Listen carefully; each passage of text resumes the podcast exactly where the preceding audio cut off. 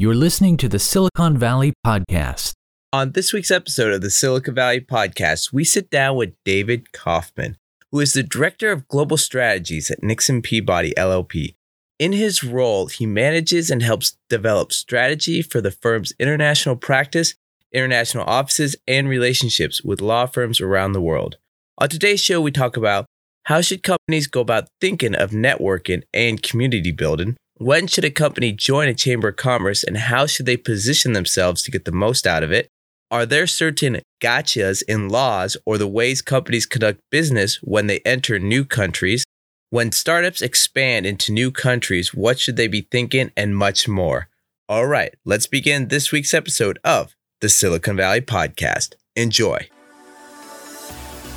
Welcome to the Silicon Valley Podcast with your host, Sean Flynn, who interviews famous entrepreneurs, venture capitalists, and leaders in tech. Learn their secrets and see tomorrow's world today. All right. On this week's episode of the Silicon Valley podcast, we have an amazing guest who, well, this interview's probably been two years in the works, I would say, maybe even a little I think longer, than that. I think it was pre pandemic that we talked about it. Yeah, because we did, we met in a coffee shop Yeah. and we talked about it. Cafe then. Trieste in downtown San Francisco. So, gosh, yeah, it's been three years then. That's crazy. oh my God. I thought you were just ghosting me, frankly. I was the whole pandemic was a shame just Exactly. to push the interview back a little bit further. exactly that was it. I mean, to me, honestly, that the three years, I'm just clumping it into one. I Yeah. mean, that's how I'm kind of looking at it. But okay, okay. For the interview, David, you've had an incredible career. Can you give our audience a little bit of background of your career up into this point before we dive into the questions? Well, currently I'm the global strategies at the international law firm of Nixon Peabody. So I run our international practice. I help clients from all over the world do business here in the US. I help clients from the US do business all over the world. But to prepare me for this interesting business, I grew up in a small town in central Pennsylvania, Altoona, Pennsylvania. I never dreamed that I'd be doing international business. I never dreamed that I would be living in San Francisco. And I had retail and wholesale apparel businesses prior to this and joined the big law world about 20 years ago, worked for a couple firms, but up increasingly focusing my practice and my efforts on international business. I've done a lot of long time work in China. I went to China 35 years ago and started a business. So I've been doing business in China for well over three decades. And I have spent a lot of time kind of helping international startups come to America to become successful. So I also being here in San Francisco, I do have quite a bit of work with startups and Silicon Valley enterprises. But I think we'll talk about a little bit. I've seen over the years, over 20 years, Silicon Valley has moved farther and farther north. So we're sitting here in uh, in Burlingame, I guess, and this is kind of the southern end of Silicon Valley as opposed to what it used to be. With all that you've mentioned, I'm surprised you didn't tell our audience about your bounty hunting career, 15 second radio snippet career, the professional wrestling career, and Well, I think what John's referring to is that I don't actually look like someone that works for an international law firm. I have long hair, I have a long beard. Right now, I'm wearing a leather jacket and jeans and a t shirt. But I think that's all part of it. I mean, one of the things I think is important that you have to be authentic. I was more traditional back in the day, I'd say, when I first started in this business. But as the years have progressed, I've become more successful. I've become a little bit more like I am now. And I think that's played into the success. So, if one lesson is be your authentic self. Of course, I have to mention the fact that it helps. Uh, I swim in the bay every day I can. I'm in Aquatic Park. I'm a South End Rowing Club member, and I do Ironman triathlon. really Ironman. When was the last one you did? I did it on. I did the half Ironman in Oceanside this past weekend. Jeez, how'd you train for that, and what's the recovery like? I swam yesterday and I ran today. So there's a recovery. There's not a lot of recovery. I ran a short distance today. The race was kind of interesting though because I and I posted this to LinkedIn, but I was halfway through my ride, about 32 miles in the ride, and going up a steep hill, and my chain broke on my bicycle. Oh, And if you know anything about road bikes, like that's the one thing. Like unless you are really good and have all the right tools, like that's kind of like a, a death knell. But I was able to get. I waited get it, and someone came by. I was able to get it fixed, and I kept going. But I joked that like the the sag, the the van came along, and the woman was like, "So are you are you going to pack it in?" And I said, "I actually hadn't even thought about it, but no, I want to continue." And she goes, "Okay." So she called the tech people to come in, but and a friend of mine said like, "You didn't think that you weren't going to finish?" I was like, "No, I was already there. I was already had a great ride. I was going." And my LinkedIn post, I said, "I don't know if I can say this on bio, but shit happens. Like it's." You just have to deal with it. So, how does a chain break in a triathlon compare to maybe companies coming overseas, opening up into new markets? I think exactly the same situation. I mean, because you're coming here with all the best expectations. I talk to clients and they come here for lots of different reasons. A company from Israel or the England or France, you know, they've listened to the Silicon Valley podcast, they've watched the Silicon Valley TV show, they read the Wall Street Journal, and they think this is it. This is the place they have to be. But in reality, a lot of them are not prepared for it. Their technology is not mature. Their management structure is not mature. Their financial structure is not mature. We find them that their legal structure is not, they're not up to snuff. So uh, they come here and they're going like I was going up that hill and they're going and something happens. They have a, with a, with an inventor or they have some issue or they're they lose a contract or something doesn't happen. One of the things we see the two big issues now that we're seeing with companies coming from outside the US and setting up shop here in, in America is data privacy is number one. A lot of companies think, because this is Silicon Valley, lots of these are technology companies, a lot of SaaS companies, apps, things like that. And they think, well, I'm GDPR compliant. So I'm compliant with the European Union. So I'm good, right? Right? I'm good. Like David, I'm good, right? I'm like, no, you're not good because GDPR is not the standard in America. We and in fact we have 50 different state privacy laws. Welcome to California. exactly. California is the most the weirdest, maybe. And so a lot of them don't don't understand that that they have to and they get tripped up very easily on that. The second big issue that a lot of startups come into are the concept of employment. So folks will call me up, I'll get referred to a client and they'll say, "David, we're thinking about coming to the US and we're thinking about hiring some people." We want to talk to you about that. And then I talked a little bit more about what the people will be doing. And then they admit, well, we actually have some people already here in the US working for us. And then I said, oh, okay. But don't worry because they're not really employees. They're just, we're just paying them as consultants. I said, okay, well, did they work for anybody else? Well, well, well, no. Do you tell them what to do? Oh, yeah. Did they, you give them their computer and all the other equipment that they use? Oh, yeah. I said, well, you probably have an employee on your hand, especially in California. So those are the things that, you know, can really trip them up. I just like how it sounds like the more you talk to them, the more they dig their own grave. I mean, that's it. I think the other issue in a lot of places around the world, especially like in China and other places in Asia, the concept of a lawyer and working, talking to a law firm is not the same in that we try, I try to encourage them, tell us everything that's wrong. Like tell us everything that's going because having us trying to dig into it and find out about it later is not a good situation.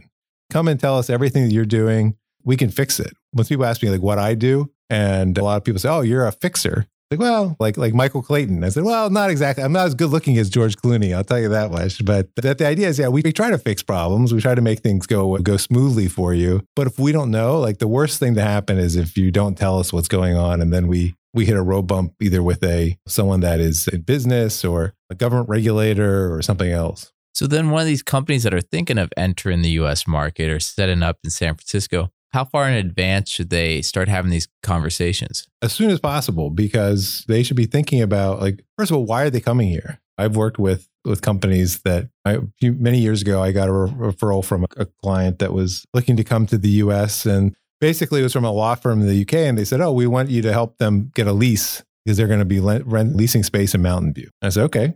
And so I go start talking to the CEO, and he and I said, "Well, what are you doing? And what are you doing in, in, in the Bay Area?" And he goes, "Oh, we're setting up a, a help desk." And I said, Well, why? Said, Well, our other help desk is in the Baltics and we need one in the US. And I said, Well, this is the most expensive real estate you can find and the most expensive, probably personnel costs you can have for a help desk. And so we gradually talked talked through the issues. And I said, There are probably other places. I'm on the board of the Chamber of Commerce in San Francisco. I want business to come here, but we don't need to have every business here. And it certainly doesn't make a lot of sense. They eventually, I think they, they settled on Salt Lake City to put their offices, their help desk. And then they called me up and they said, David, I need need you to talk to our uh, our vice president of sales, our new U.S. vice president of sales, because he won't move to our headquarters in Salt Lake City. And I said, "Where are your headquarters?" He won't move to our U.S. headquarters in Salt Lake City. I said, "You don't have a headquarters. You have a help desk in Salt Lake City. Where does he want to live? And he's where does he want to work out of?" And they said, "Las Vegas." And I said, "Well, I can think of no better place in America to have a sales office than Las Vegas." They eventually did end up here because they set up a R&D facility, which I think this is the best place for that. But I think it underscores the fact that international companies tend to confuse what headquarters are and where they're incorporated. Oftentimes our attorneys advise clients to incorporate in Delaware, on a C corporation Delaware, pretty standard.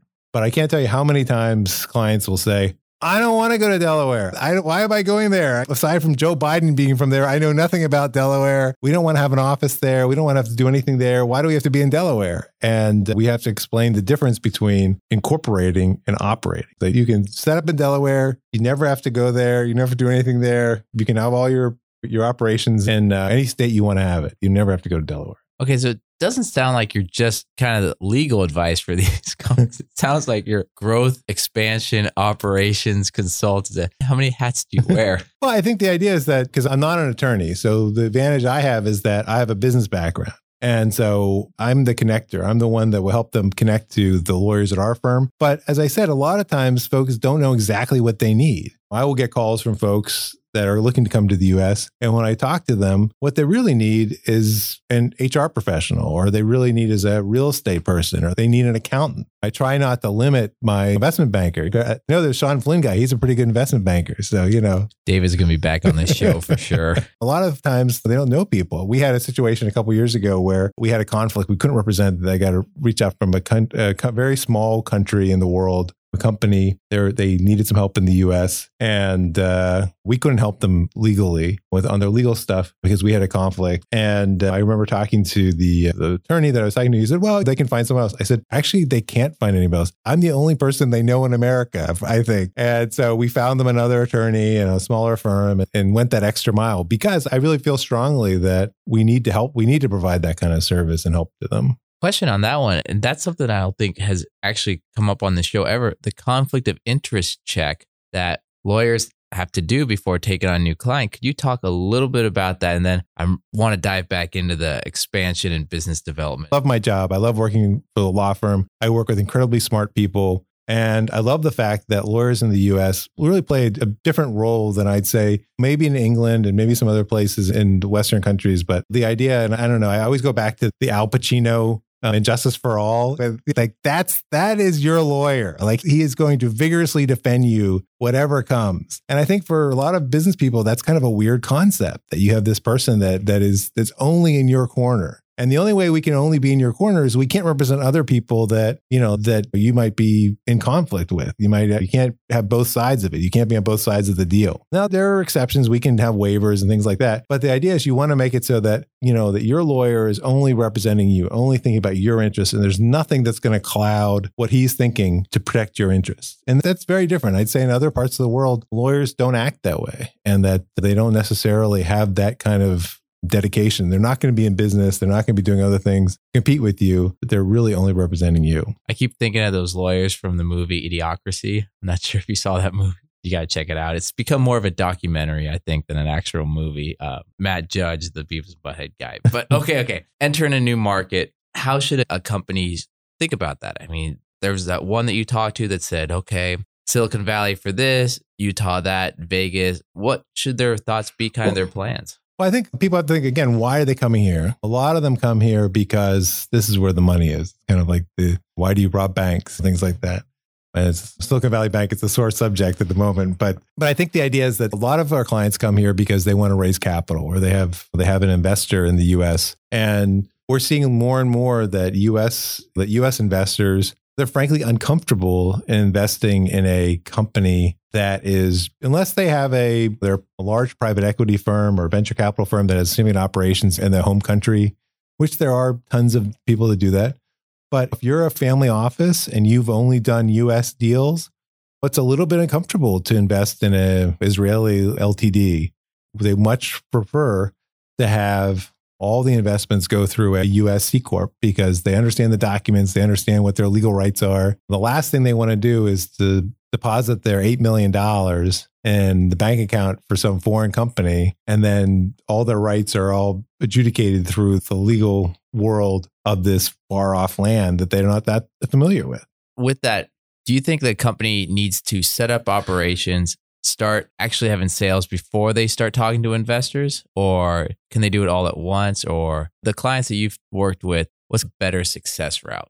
I think that if you're coming to the US, I think that the US investors are very sophisticated. So they're going to be asking really difficult questions. And sometimes when I talk to companies, especially I've worked with some incubators and some accelerators where they primarily have startups from outside the US. And occasionally, some of them are like unprepared for these really tough questions. Like, how far are you away from your technology actually being a real thing? I met with a company a couple years ago, I remember, and the technology was awesome. I have to say, it was like earth shattering. And the person that, that the entrepreneur was this really charismatic woman who described her technology. And then I finally said, like, that's just amazing. Like, where is your proof of concept? Where where are you? And she said, well, we haven't proved anything yet. We have no, we, don't have anything yet. And I was like, okay, I'm not sure you can raise money. Like, you're good, but I don't think you're that good. Like, I, I don't necessarily think anyone's going to give you the money until you can actually prove that your technology works. And she was a bit upset by that, but I think so. I think you have to bring your products along. I think in some places, the government or other, they get, you know, they can be coddled a bit and get far along the process, but they're not prepared for the rough and tumble world of the US market, which is a huge and complicated and difficult market. China is another complicated, difficult market. I think a lot of companies rush into that market as well. We were working with this company that was looking to come into both China and the US. And we eventually kind of came to the conclusion that they weren't prepared for either market. We explained that they had, there were four or five other companies doing exactly was an app and they had four or five other comp- competitors all were entrenched in China and they're they had no Mandarin no no native Mandarin speakers on their design team and their UI was, was pretty poor when it came to the Mandarin side of things. And so even though you think this is what I want to do it doesn't always work out that way. So what was the after you told them hey you aren't ready did they kind of cut you as no we no they eventually they went to Europe and tried in Europe because Europe's a little bit easier. I think they had less competition. They they had some European money in them and things like that. So they actually eventually they went to Europe and two or three countries and then got their legs. Do you think that maybe being prepared is where companies make the most mistakes when entering new markets, or what other advice might you be able to share with it, uh, companies that are wanting to enter Silicon Valley, the whole broad area of Silicon Valley? I think that they have to number one get good advisors. That's a shameless plug, I guess, for folks like me and you. But I think it, it's it's. I think a lot of times people come and think they know everything. My big pet peeve now, I call it Google Esquire because I have clients that call up and they'll say, "Okay, I want to do X. I'm going to do one, two, three, four, and five.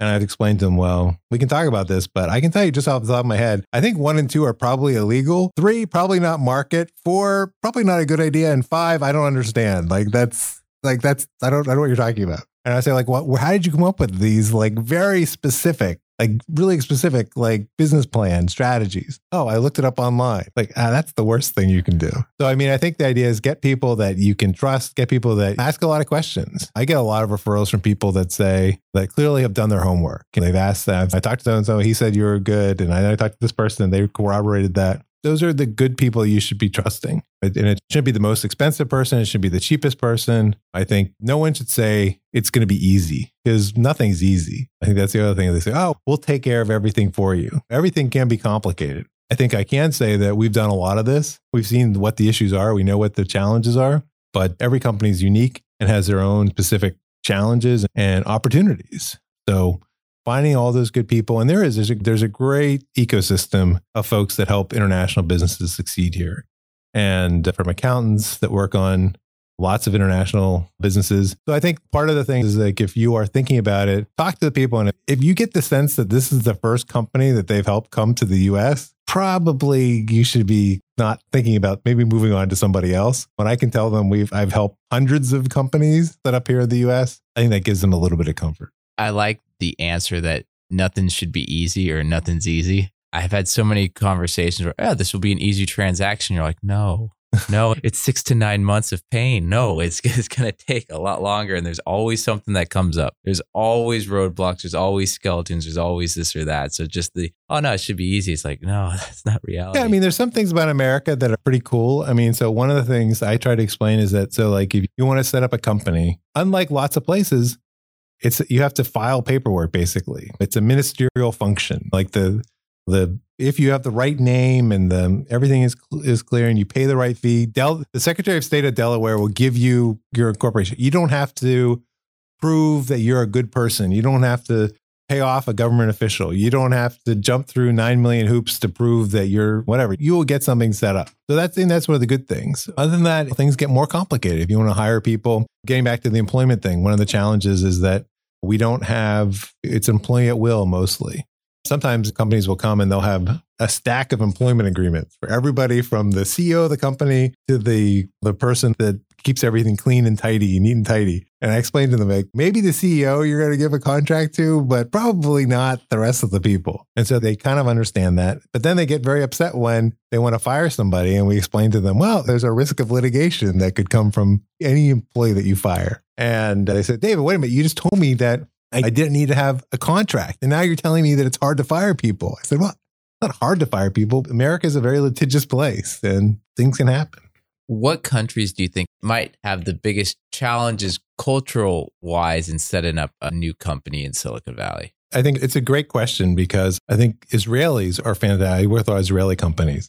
And a lot of Israelis speak English. They have a lot of familiarity with the US. But doing business in Israel is very different than doing business in the United States. So I think one of the problems when I work with Israelis is that they assume that they know what they're talking about, what they're doing. And in reality, it's very different. And then sometimes when they're working with Americans, like we think, oh, this person knows a lot about America. They've maybe spent time here, things like that. So, so it's there's this knowledge gap that occurs um, in that when you come to from countries that have a completely different system. I mean, the Chinese system is very different than the U.S. The Indian system is very different than the U.S. It's not easy, but nothing's unsurmountable. I think the idea is that you can ex- explain to people this is what you have to do, and I think you have to do it in a in a culturally appropriate way. I have really tried to endeavor to not preach to. I mean, I have heard some really horrible situations where lawyers, other advisors have really told clients, like, listen, this is you have to, you're the United States now. This is what you have to do. And I hate that. I always explain to people, I was like, our system is different. And if you want to be successful, you're going to have to kind of modulate what you're doing to accommodate how it goes on here. So I'm not saying that your system's bad, it's just different. And when we have companies coming to your country, I tell people the same way. So I think I really try to be culturally in terms of explaining to people like, this is just the system, how it works here. And we'll help you kind of work through it. And that, that might be part of the fact that I, I grew up in this small town. I had no international experience whatsoever. I never dreamed that I would be doing something like this. And I tell people I, I do a lot of work in China, but I'm not a Sinophile. I do a lot of work in England, but I'm not an Anglophile. I'm just very American. And so I, I don't speak any other languages, which I think always throws people off a little bit. And they think, well, how can you do international business if you're not like speak a lot of languages? I don't think I'm a particularly cultured person, but uh, as I said, I'm pretty authentic. I kind of look more like a bounty hunter than a lawyer. But I think people like the fact that the, what they see is what they get. When they know they talk to me, they know they're talking to an American. They know exactly where I'm coming from. And I'm going to give them my best assessment based upon where I'm sitting and what I'm doing. I'm not going to be trying to put on airs or overthink the situation. So then what skill set in that do you think someone that does a lot of international business, what should they try to develop, gain, or learn? Your departed grandmother's, you had an expression. She said, God gave you two ears, and two eyes and one mouth. Use that, you know, in proportion. So you should be listening, you should be looking, and don't say so much. I think a lot of times when advisors get involved in things, we start talking. And clearly I can talk. I'm not a, I'm not afraid of talking, but I think it's important that you if you're working with international companies, ask a lot of questions, see what they're actually, you know, like getting back to that story about like I could have just gone ahead and helped that guy set up his help desk in Silicon Valley. That probably cost him a lot of money. But I said, I'm curious, like, like, why do you want to do this? Tell me about your business. Why does this work? How does this work? What do you want to do? And I think if you open yourself up to asking people questions and thinking about, well, how does it work? How will you, will you work differently here in the US? And then you'll you can relate to the person on a different level. And then now, I mean, Silicon Valley, you're kind of the legend of legends when it comes to business development. Everyone knows your name. Everyone, well, obviously knows how you look as well. Give us a little, some secrets or some tips on how to utilize your time for business development should you be looking at different committees, different organizations? How should a founder of a company or someone doing business development at a company or someone arriving here go about building that network? I like to say, try to say yes. I can remember I was at a network event and uh, talking to a guy and really hit it off. And I said, we should grab lunch. And he, said, and he was a little bit more standoffish. He goes, like, why should we have lunch? And I said, well, I'd love to continue this conversation. He said, well, what do you, what do you think we would gain from having the conversation and having lunch? I was like, I have no idea. I said, I think we probably could maybe do some work together or maybe not. Or I can help you or you can help me. I said, part of my life strategy is just meet a lot of people, talk to a lot of people. So I think I like to say I, I try not, sometimes I'm strategic. There people ask me like, well, do you kind of focus on certain clients? And I said, sometimes I'll get that. I call it, my wife calls it my spidey sense. Like sometimes I'll say, this is a really good client. Like this is a client that I'm going to go after. And I will fly across the world to meet the client. Like I will do anything and everything to get myself there. But otherwise, I try to cast a pretty wide net. So have lunches, dinners, drinks, coffee. So the pandemic was really tough for me because a lot of my arsenal I couldn't like deploy and just try to say yes. If there is an event, like I travel a lot, so I can't always be around to do things. So like, but I look at my calendar and I'll say like, oh yeah, I'm here on that day. Okay, yes, I will go to that event and not think to myself, oh, it's far or then what am I going to get out of it or what's going to happen and things like that. Or wouldn't it be easy just to sit at home and watch Friends reruns? But so I think you just have to do it. I'm kind of curious. Did you ever get lunch with that guy? I did, yeah. And we did do business together. Crazy.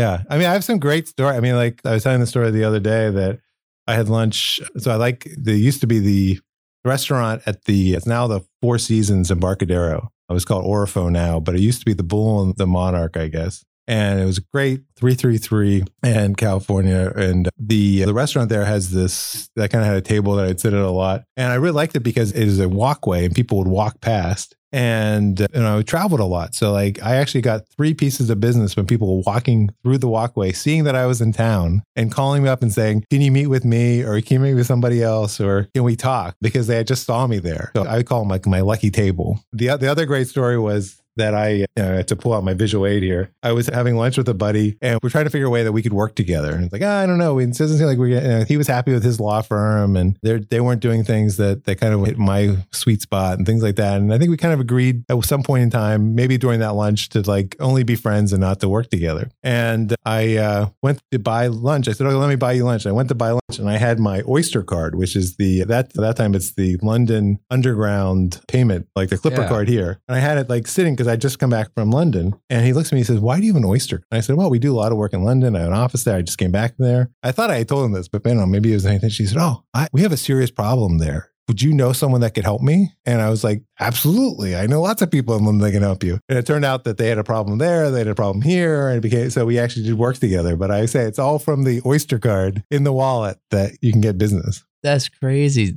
Yeah, talk about right, right location, right time, right everything. But if I didn't go to lunch with him, if I wasn't reaching out to him, none of that would happen. That wouldn't have happened if I was again sitting at home watching Friends reruns. I, like, I also like how you keep going back to the Friends rerun. I think most of my guests would say Star Trek. Okay, so you sit on, I think, the board of the San Francisco Chamber of Commerce. How valuable is it to join a chamber as a company, early stage company in a city? you know, I think I think chambers are becoming not your grandfather's chambers. You know, I think they're becoming much. You know, I think the San Francisco chamber is endeavoring to do a lot more work in the tech community and things like that. So I think it's either the chamber, it's other organizations. I think you really have to get involved in an organization that you will be involved with. So, like my advice to folks is get involved, sign up for things, but be measured because being on the board means nothing. Putting on your resume, it's nothing. You know, what who cares? If you're not engaged, you're not involved, you're not going to meetings, you're not participating in committees, it's a total waste of time. So I talk to people starting out in like business development, I say, join a board that you feel passionate about, you're interested in. And what are the good committees to be on? You want to be head of the the, the nominating committee because that means you meet all the people that that would possibly be other board members. Those are the good groups to be on. But spend time on it. If you're not going to spend time on working on it, don't join the board. Are there any other organizations? I mean, you'd mentioned find the ones you're passionate. Is there any, I don't know, ones that you've discovered in the Bay Area and that companies come in here might want to check out? Well, I think the universities are great. I mean, I think so getting involved, especially if you have interest in technology. I got involved in the Technion, which is a big research university in Israel, in Haifa. And I joined the local kind of fundraising board for that. And it's been awesome because I get to see the professors coming through and hear about their technologies. I see some of the students come through. They have a huge alumni base of fantastic former students that have companies. So, I mean, I think it's for me, it's been a good example of doing well by doing good. I've made some really fantastic connections, but it also helps me kind of give back and get involved and things like that. So I think, but I think the universities, I think if you talk to folks about where they can get ma- meaningful interactions, getting involved in a university in their alumni group or with a research foundation or things like that, it, it's great. I've I went to the Wharton School, both my undergraduate and MBA. And uh, I guess maybe 20 years ago now, I decided I'd not been involved in our alumni, but I decided I want to get more involved. And so the reunions are coming up, and I'm particularly interested in meeting people that are here. And so I've always, I've hosted for every reunion we've had, I think the last five or six, I've hosted a, an event for the alum for the alumni in the Bay Area, and that's kind of my thing. I'm kind of interested in that. Other stuff I don't find all that interesting. Like I don't care. Like the president was here, that was fine, whatever. But I don't care to meet her, the new president of Penn, okay, or whatever. That's not that doesn't get me excited. What gets me excited to meet 40 or 50 local Wharton grads and see what they've done and hear what they're doing. That's interesting to me. I'm kind of shocked you didn't tap into that Wharton MBA network from day one. Just put on pause for 20 years. Well, you know, I think it's interesting. Like I get, I think about that, and I say, like, I think having a, the Wharton, my Wharton education didn't really. It came up a lot when I got out. People would comment on it. Oh yeah, smart guy, Wharton MBA, things like that. And then it does go. It does actually go into kind of a hiatus because you're not judged on your qualification. You know, your qualifications. You're judged on what you're doing. You're really judged on what you're doing. So if you're delivering, it doesn't make any difference. You could have got MBA from McDonald's University. It doesn't, no, it doesn't matter if you're knocking out the park. But I will say that as I get older and you become more of that wisdom provider, then that's when I hear it more and more. Like some people, like sometimes because you know you get these things where people will give you a referral and they'll you can see the the people don't think to like get rid of the stuff be- below the thing they sent to you. So you could really like like really why are you suggesting this guy? And like and more often than not they say oh he's a really smart guy. I don't know how smart I am, but I did go to Wharton. They'll say Wharton MBA, and I see that more and more. I think in the last five or six years than I did maybe the 20 years before that. Crazy. You're also a board member for Global SF. What's happening there? So, Global SF is an organization that really is focused on, it's right up my alley. I helped found it because it's focused on helping businesses from outside the US set up shop in basically in San Francisco, but now it's opened up to the whole world, the whole state. We're doing a lot of work all over California and uh, an economic development organization because in comparison to a lot of other places in the world california and san francisco we don't have the kind of robust economic development infrastructure that you see in lots of other places we don't give a lot of incentives out for business to come in we don't have we used to have the chamber used to have an economic development program that kind of went by wayside. They're trying to re- reinvigorate it. But in comparison to a lot of other, even smaller places, I think the assumption had always been well, we're California or we're Silicon Valley or we're San Francisco. Like, what do we need help for? So I think Global SF tries to do that on a global scale. How well do you think those incentives actually incentivize companies to set up operations or not set up operations in different states or cities? I think it really depends on the business. We've worked with a lot of companies that are in the kind of heavy, heavy manufacturing, and there it really does mean a different, make a difference. If you are really dependent on producing a commodity or using commodities, things like that, you really, those things can, can make a difference.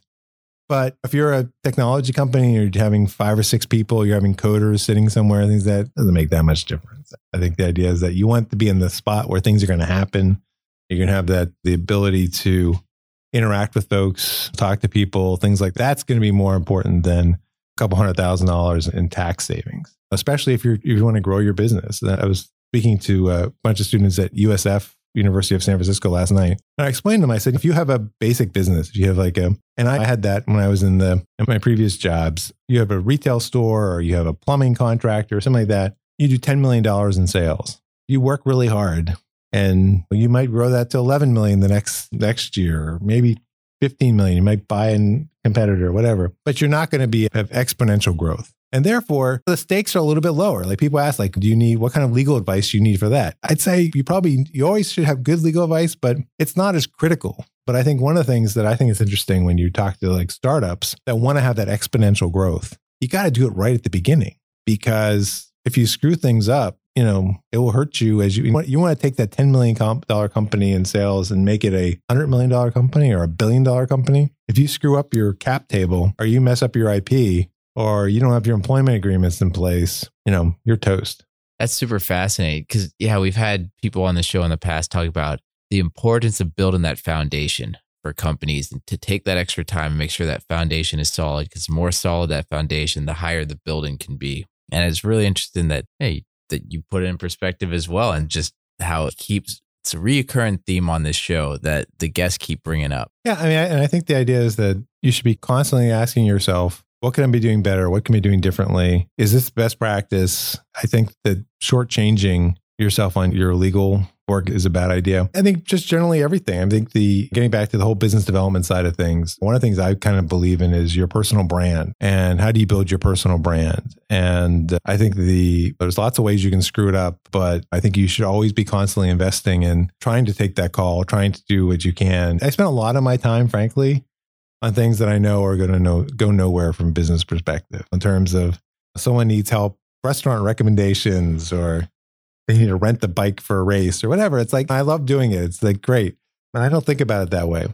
But I think it's when I was telling the students yesterday, I said, it's the idea that when you, I don't have my phone with me, but you get your phone and the person calls and it says Sean Flynn, that's the brand. That's the three sec, the three milliseconds that you see that, and you, it, your initial reaction is like, "Oh my god, why is he calling me?"